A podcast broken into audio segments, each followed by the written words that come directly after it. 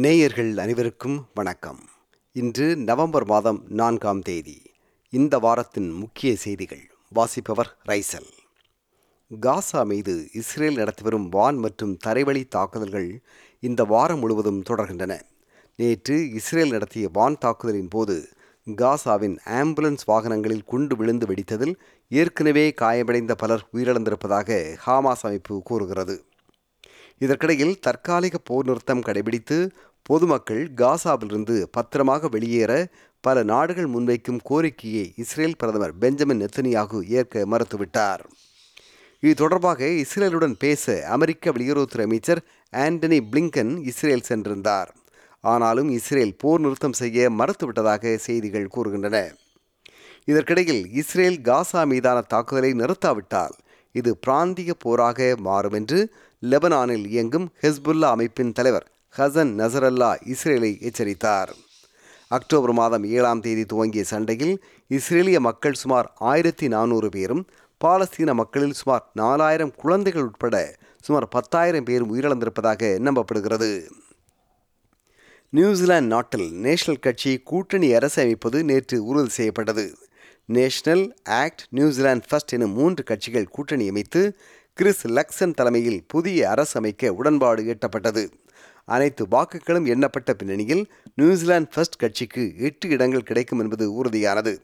நூற்றி இருபத்தி இரண்டு உறுப்பினர்களை கொண்ட நியூசிலாந்து நாடாளுமன்றத்தில் நேஷனல் கட்சி நாற்பத்தெட்டு உறுப்பினர்களும் ஆக்ட் கட்சிக்கு பதினோரு உறுப்பினர்களும் நியூசிலாந்து ஃபர்ஸ்ட் கட்சிக்கு எட்டு உறுப்பினர்களும் இருப்பர். தாம் அமைக்கும் புதிய அரசு குறித்து பிரதமராக பொறுப்பேற்கவிருக்கும் கிறிஸ் லக்சன் இப்படி கூறினார் I can't give you a deadline. What I can tell you is that there is goodwill and good faith uh, from all three political party leaders to move through the processes constructively uh, and as quickly as possible, uh, but to make sure that we have strong and stable government, and that's really what we've got to do. It's only today that we've had clarity, three weeks after an election, uh, and had our final votes confirmed and respected. சீனாவுக்கு நான்கு நாட்கள் அரசுமுறை பயணமாக பிரதமர் Anthony Albanese இன்று கிளம்பி சென்றார். கடந்த ஏழு ஆண்டுகளில் சீனா செல்லும் முதல் ஆஸ்திரேலிய பிரதமர் ஆந்தனி அல்பனீசி ஆவார். சீன ஆஸ்திரேலிய உறவு பல சிக்கல்களை எதிர்கொள்ளும் பின்னணியில் ஆல்பனீசியின் பயணம் அமைகிறது. தமது சீன பயணம் குறித்து பிரதமர் ஆந்தனி அல்பனீசி இப்படி கருத்து வெளியிட்டார். Uh, uh, that China show uh, that it supports trade. And any impediments uh, don't head in that direction uh, to trade.